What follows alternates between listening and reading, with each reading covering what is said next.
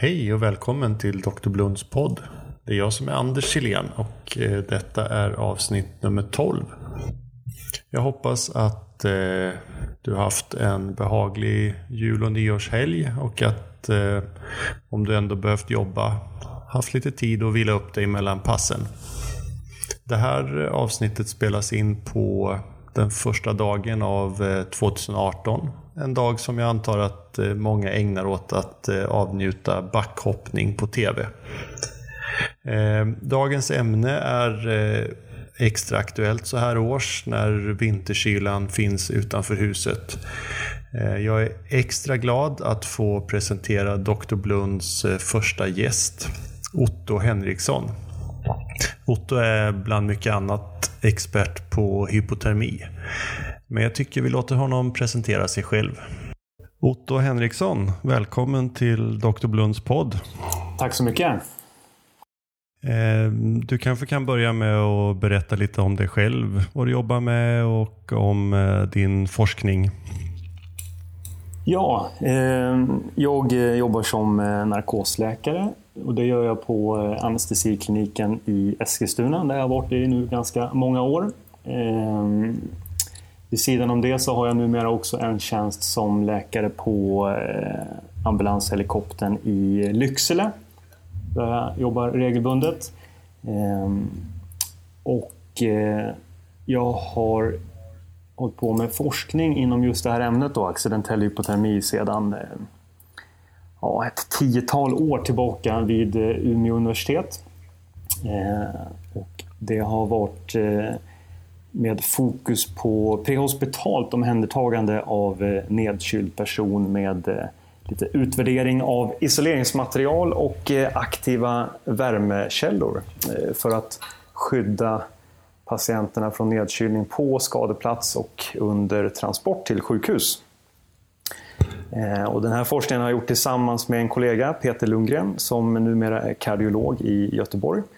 Eh, vi har gjort eh, 8-10 studier med en blandning av försök dels på termiska dockor för utvärdering av isoleringsegenskaper men också ett antal humanstudier med nedkylning av oss själva och andra frivilliga Eh, i både kallt vatten och eh, kall luft eh, och även lyckats göra två kliniska randomiserade kontrollerade studier på traumapatienter inom ambulanssjukvården här uppe i norra Sverige. Okej, det låter som om ni har varit mest fokuserade på situationen utanför sjukhuset. Är det rätt? Ja, det har ju varit vårt fokus under forskningen. Ehm, sen är väl eh, det som vi har funnit och lärt oss under den här tiden är väl till stor del också applicerbart på det initiala omhändertagandet på en akutmottagning eller på en intensivvårdsavdelning för den delen. Ja, just det. Eh, nedkylningsförsök på sig själv, det låter inte speciellt behagligt. Ehm, det är inte så illa som man tror. Ehm, dels är det ju spännande att testa på och se hur det känns och eh, hur kroppen reagerar. Ehm, sen eh, i, när man befinner sig i kallt vatten så domnar man ju av ganska snart så att den här första obehagskänslan går ju faktiskt över. Eh, så att det blir inte så farligt efterhand ändå. Okej, okay, jag tror jag avstår i alla fall. Eh, om vi börjar med grunderna. Eh, hypotermi, hur eh, definierar vi det och eh, vad är det som är så farligt med eh, hypotermi? Ja, hypotermi har ju traditionellt sett definierats som en sänkning av kroppstemperaturen. Eh, och då menar man ju den centrala inre kärntemperaturen, alltså runt de eh, centrala organen, till en temperatur under 35 grader.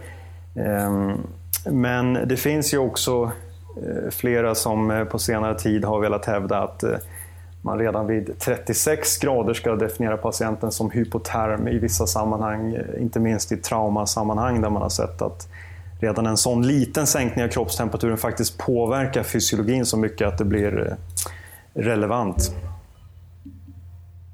Ja.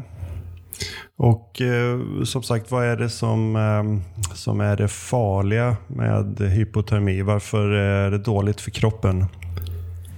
Ja, eh, om man läser i, i, eh, diverse litteratur, både böcker och, och tidskrifter, så får, stöter man ofta på långa listor med symptom eh, på vad som sker i kroppen vid nedkylning. Och det är ibland så noggrant uppräknat som för varenda grads sänkning av kroppstemperaturen. Men om man ska sammanfatta det där på ett lite enkelt sätt så i huvudsak handlar det om att hypotermi är ett cirkulatoriskt problem. Eh, och Det är viktigt att komma ihåg. Eh, man får ju initialt med vasokonstriktion och huttring en eh, Eh, ökad belastning på, på eh, både cirkulation och andning med ökat blodtryck, eh, ökad perifer resistans, ökad cardiac output, ökad syreförbrukning. Och allt det kan ju vara mindre lämpligt för en redan svårt skadad eller sjuk patient. Över tid sen får man också vätskeförluster, både genom att man kissar ur sig Eh, vätska när man har massiv perifer vasokonstruktion. Man får också efterhand perifera ödem eller lungödem. Och en patient som varit kall länge kan ju ha förlorat eh, betydande mängd vätska på det sättet. Så vid en uppvärmningsfas sen så får man räkna med att patienten eh, är eller blir hypovolem. Så det är alltså inte bara vid hög kroppstemperatur som man förlorar vätska? Nej, precis. Man får ett, eh, ett cirrusliknande tillstånd, eh, precis som vid eh, sepsis egentligen, med läckage av perifera blodkärl och allmän inflatorisk påslag i kroppen. Så här års är det ju naturligt att tänka sig att man kan drabbas av hypotermi. Men finns det några andra orsaker som vi måste tänka på? Alltså andra orsaker än att vara ute i snön? Ja, eh, de klassiska fallen man kanske tänker på är just de här lite grann friluftsexponerade eller friluftsrelaterade händelser med, med eh, eh, personer som varit ute i kallt väder under svåra omständigheter och långsamt blivit nedkylda. Och sen har vi förstås drunkningsfallen där man får en snabb nedkylning, inte minst då i kallt vatten. Men det är ju ändå ganska sällan fåglar i vår värld. Mer vanligt är ju kanske att vi får in eh, personer som är intoxikerade på olika vis och har blivit liggande i kall miljö. Eh, det kan också röra sig om äldre och malnutrerade som egentligen bara har en allmänt nedsatt förmåga att motstå kyla eh, med sämre metabolism i kroppen.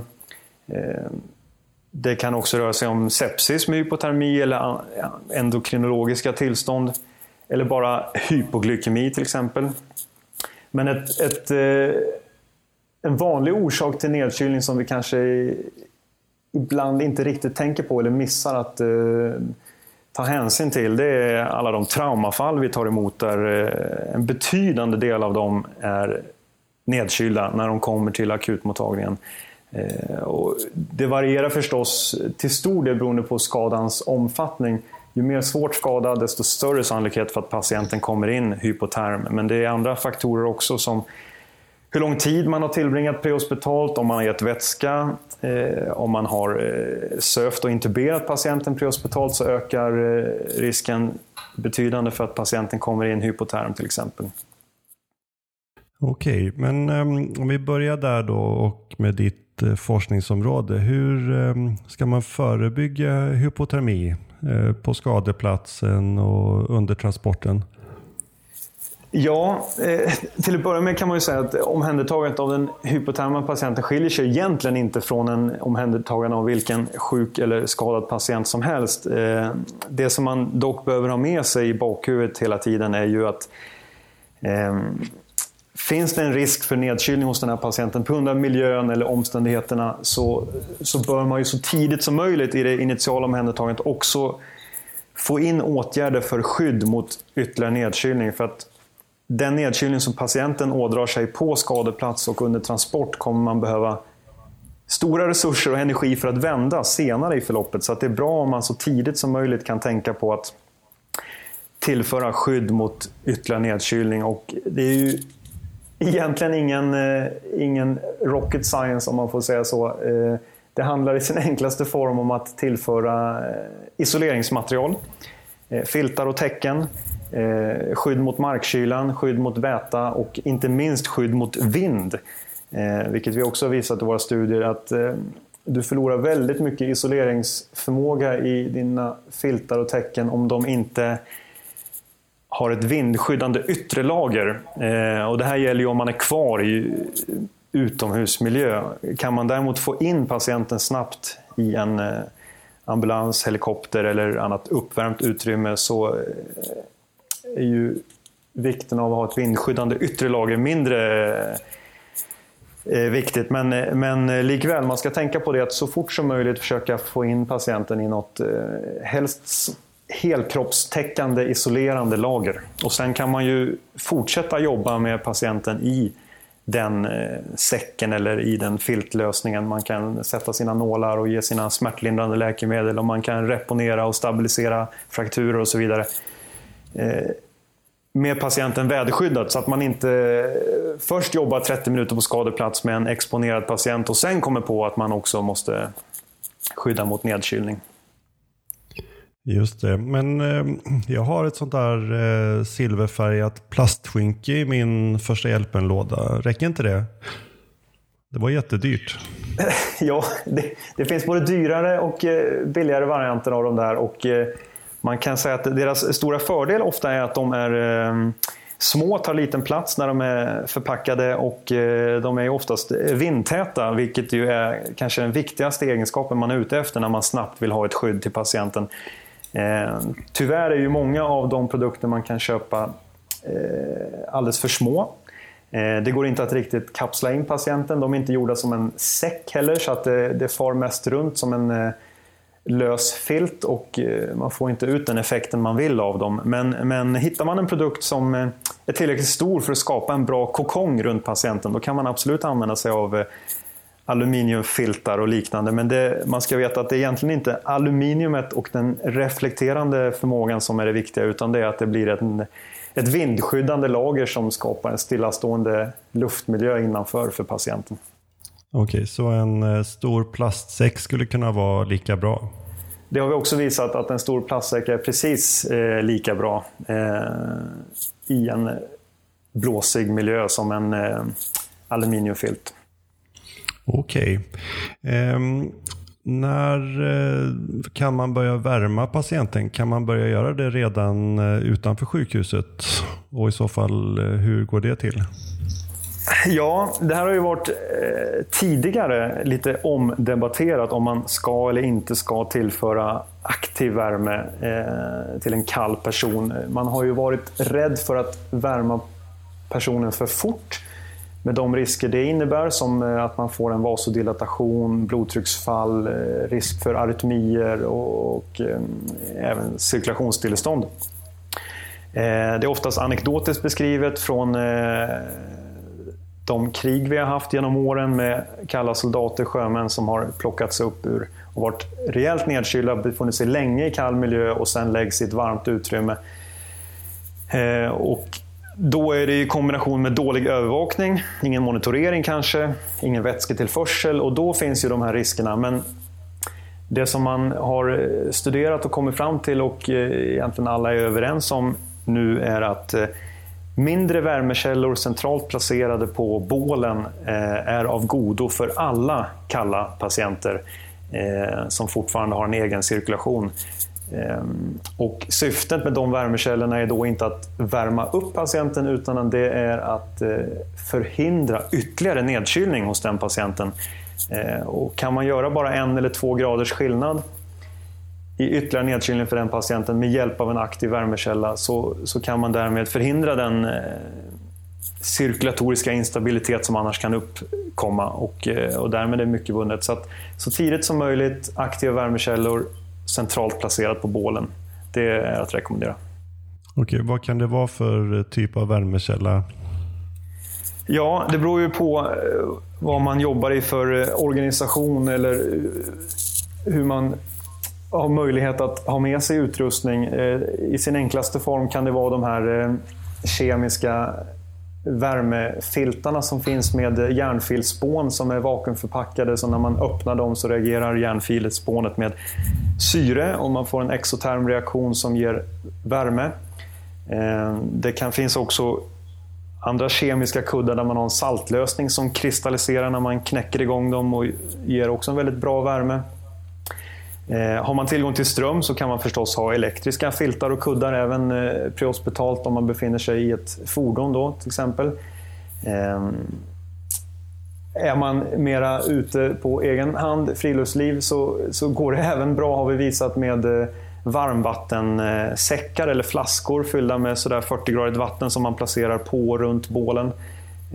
Men de behöver ju fyllas på med nytt varmt vatten efterhand som de svalnar, så det där är inte riktigt tillämpligt kanske i en, eh, i en prehospital organisation. Nej, nej, just det. Men en eh, klassisk varmvattenflaska kan alltså vara ett alternativ om man eh, har det? Om det är den möjligheten man har om man befinner sig kanske i ett väntläge på en skadeplats i väntan på räddning som civilperson eller en grupp ute på tur. Så om man har tillgång till friluftskök och kan koka vatten, värma, smälta snö och så vidare så kan man absolut eh, nyttja den möjligheten och nå bra effekt. Eh, man kan ju också eh, låta en annan person som är varm och oskadad dela med sig av sin kroppsvärme till den här skadade personen genom att man kryper ner i samma sovsäck. Då bör man ju försöka ha så lite kläder på sig som möjligt då förstås, så att man får direkt kontakt och överföring av värmen. Det kan också vara effektivt, men man binder ju därmed en resurs som kan användas till annat också. Så att eh, det blir en avvägning från fall till fall. Okej. Okay. Eh, du nämnde tidigare att Eh, det initiala omhändertagandet egentligen inte skiljer sig så mycket eh, för hypoterma patienter och vanliga patienter. Men skulle du kunna säga någonting om vad man måste tänka på speciellt? Eh, om det är några speciella fallgropar och annat? Ja, eh, om man närmar sig en person som man tror kan vara betydande nedkyld och då pratar vi kanske har en kroppstemperatur ner mot en 32 grader och lägre så ska man vara medveten om att eh, dels kan personen ha förlorat, som vi sa tidigare, eh, en hel del vätska och vara relativt hypovolem. om man eh, reser en sån person upp, sätter upp eller i värsta fall kanske eh, hissar i vinsch upp till helikopter hängande bara i slinga under armarna så kan man få ett betydande blodtrycksfall som kan utlösa både arytmier och cirkulationsstillestånd. Och eh, ett kallt hjärta är också känsligt för eh, yttre stimuli som man säger. Så att om man eh, är för ovarsam och kastar runt och sliter och drar i en sån här person så kan man tyvärr råka utlösa ett ventrikelflimmer bara genom ovarsam hantering. Så att, att rekommendera är varsamhet och så långt det är möjligt horisontalläge när man tar hand om en patient som man bedömer är ordentligt nedkyld. Okej, okay. um, ehm, när det gäller monitorering och annat, är det någonting vi behöver tänka på? Ja, eh, där kommer ju miljön att sätta begränsningar förstås. Eh, och en svårt nedkyld patient har ju också en kraftig perifer vasokonstriktion så att saturationsmätning kan ju ofta bli opolitlig eller inte alls möjlig kanske. Man får gå mer på klinisk blick initialt och bedöma central cyanos. Eh, Eh, blodtryck brukar gå bra att ta och palpera pulsar förstås, men att eh, koppla upp någon form av EKG kan ofta vara svårt på en kall eller eh, blöt hud, så att där skulle jag rekommendera att man använder eh, DEF-plattorna som man oftast har med sig. Eh, de har väldigt bra vidhäftningsförmåga och det kan räcka med att man har dem uppkopplade för att bara se rytmen och då har man också möjlighet att, eh, att behandla om man får arytmier som eh, ger ett cirkulationsstillestånd. Ja, det var ett bra tips. DEF-plattorna på för monitorering alltså. Vi har ju alla hört det här uttrycket att man är inte död förrän man är kall och död. Eh, hur ska man agera då om man inte kan känna pulsen på en eh, nedkyld patient? Ja, eh, det där är ju intressant ur flera aspekter. Man kan ju börja med att säga att eh, det finns ju flertalet fall beskrivna både i vårt eget land här i Sverige och våra grannländer i Norden men även runt om i världen med där man har hittat svårt nedkylda, livlösa patienter. Eh, både nedkylda i, i, luft och snö, men många gånger också nedkylda efter att ha befunnit sig i eller under kallt vatten. Eh, där man lyckas resuscitera personerna trots långvarig asfyxi, trots väldigt långvarig HLR, eh, till helt intakt neurologisk eh, status. Eh, så att hypotermin har ju vid ett cirkulationstillstånd en skyddande effekt för, för hjärnan som eh, kan ge förutsättningar i vissa fall för eh, fantastiska resultat. Och det är viktigt att ha med sig eh, både prehospitalt och på sjukhus vid omhändertagande av de här patienterna att eh, finns det förutsättningar för det så ska man satsa på långvarig resuscitering och kontakt med Eh, någon enhet där man kan värma upp personerna med sån här extra korporeal cirkulation, till exempel hjärt-lungmaskin då, eller ECMO. Okej, okay. är det det enda sättet att eh, värma upp en sån patient på? Eh, en patient som inte har egen cirkulation som man bedriver HLR på, där är det väldigt svårt att få någon effekt av yttre värmekällor. Det som rekommenderas är ju intern uppvärmning med hjärt-lungmaskin eller ECMO där man har eh, full support för cirkulationen och eh, syresättning. Eh, man kan tänka sig fall, och finns också beskrivet lyckade fall, där man inte haft den möjligheten, man har ändå lyckats värma internt genom exempelvis thorax eller buklavage, alltså sköljning av varmt vatten i stora kroppshålor och lyckats få tillbaka en output på det viset. Men det får ändå betraktas som ett andrahandsalternativ i brist på möjlighet att transportera till enhet med eh, extra korporeal cirkulation. Okej, okay, men um, finns det något uh, tecken, så att säga, någon kontraindikation till att starta resuscitering när man kan säga tidigt att det inte är någon uh, mening att, uh, att börja HLR och så vidare? Ja, dels finns ju det allmänna om patienten är uppenbart död. Eh, att man ser på personen att det finns eh, tecken på långt gången död. Eh, då, eller svåra skador som är oförenliga med livet. Då är det självklart inte läge att börja. Ehm. Men annars är det prehospitalt ganska svårt att avgöra om en nedkyld person som man hittar som har fått hjärtstopp på grund av nedkylning eh, om man kunde, kommer kunna rädda den personen eller inte. Eh, och därför rekommenderas det att man prehospitalt egentligen inte fattar de besluten utan att man ger en chans, man transporterar med pågående HLR till sjukhus och eh, där får man sen göra en närmare bedömning. Det som är viktigt att värdera sen är ju dels patientens faktiska temperatur, vilket kan vara svårt att eh, mäta prehospitalt. Ehm, är patienten inte kall ordentligt och då pratar vi en temperatur på åtminstone under en eh, 30-32 grader. Då har ju inte hypotermin en tillräckligt skyddande effekt och då kan man betrakta det som ett, ett varmt hjärtstopp istället och avsluta enligt sedvanliga kriterier. Eh, sen finns det möjlighet att mäta kalium och där diskuteras det lite grann vilken nivå man ska ha som cut-off. Men eh, ett serumkalium på över någonstans mellan 8 till 12 millimol per liter bedöms som icke kompatibelt med eh, eller som, att man inte har möjlighet till eh, att få tillbaka den personen eh, i egen cirkulation. Eh, men det är ju ingen, ingen undersökning som man kan göra utanför sjukhus oftast och därför blir det nödvändigt att transportera då med HLR till sjukhus. Okej, okay, så prehospitalt eh, börja HLR och eh, sedan gör de här mätningarna och fatta beslut på sjukhuset? Ja, och eh, man kan ju även prehospitalt eh, via eh, radio eller telefonkommunikation ha en diskussion med mottagande enhet om det till exempel är lämpligt att man kommer till det närliggande sjukhuset eller om man istället ska satsa på en något längre transport men med möjlighet att komma till en enhet då direkt som har eh, ECMO eller hjärt-lungmaskin eh, för att eh, vinna tid på det viset. Och, eh, där har vi också mycket vunnet genom att utnyttja de här Eh, den här utrustningen för mekaniska bröstkompressioner som finns nu för tiden, till exempel Lucas eller Autopuls. Eh, där man faktiskt kan bedriva god HLR även under transport, vilket ju annars är problemet. Just det. Eh, Okej okay, Otto, jag ser att eh, klockan tickar på här.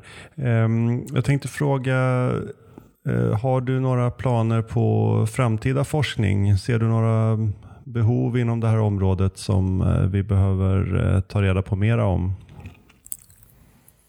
Eh, det finns alltid mycket mer att ta reda på. Just nu så har vi inga nya studier på gång, men i närtid ligger fokus på att försöka skapa regionala eller småningom kanske även nationella riktlinjer för omhändertagande av eh, nedkylda personer och inte minst då med fokus på de här tillstånden med, med svår nedkylning och cirkulationsstillestånd.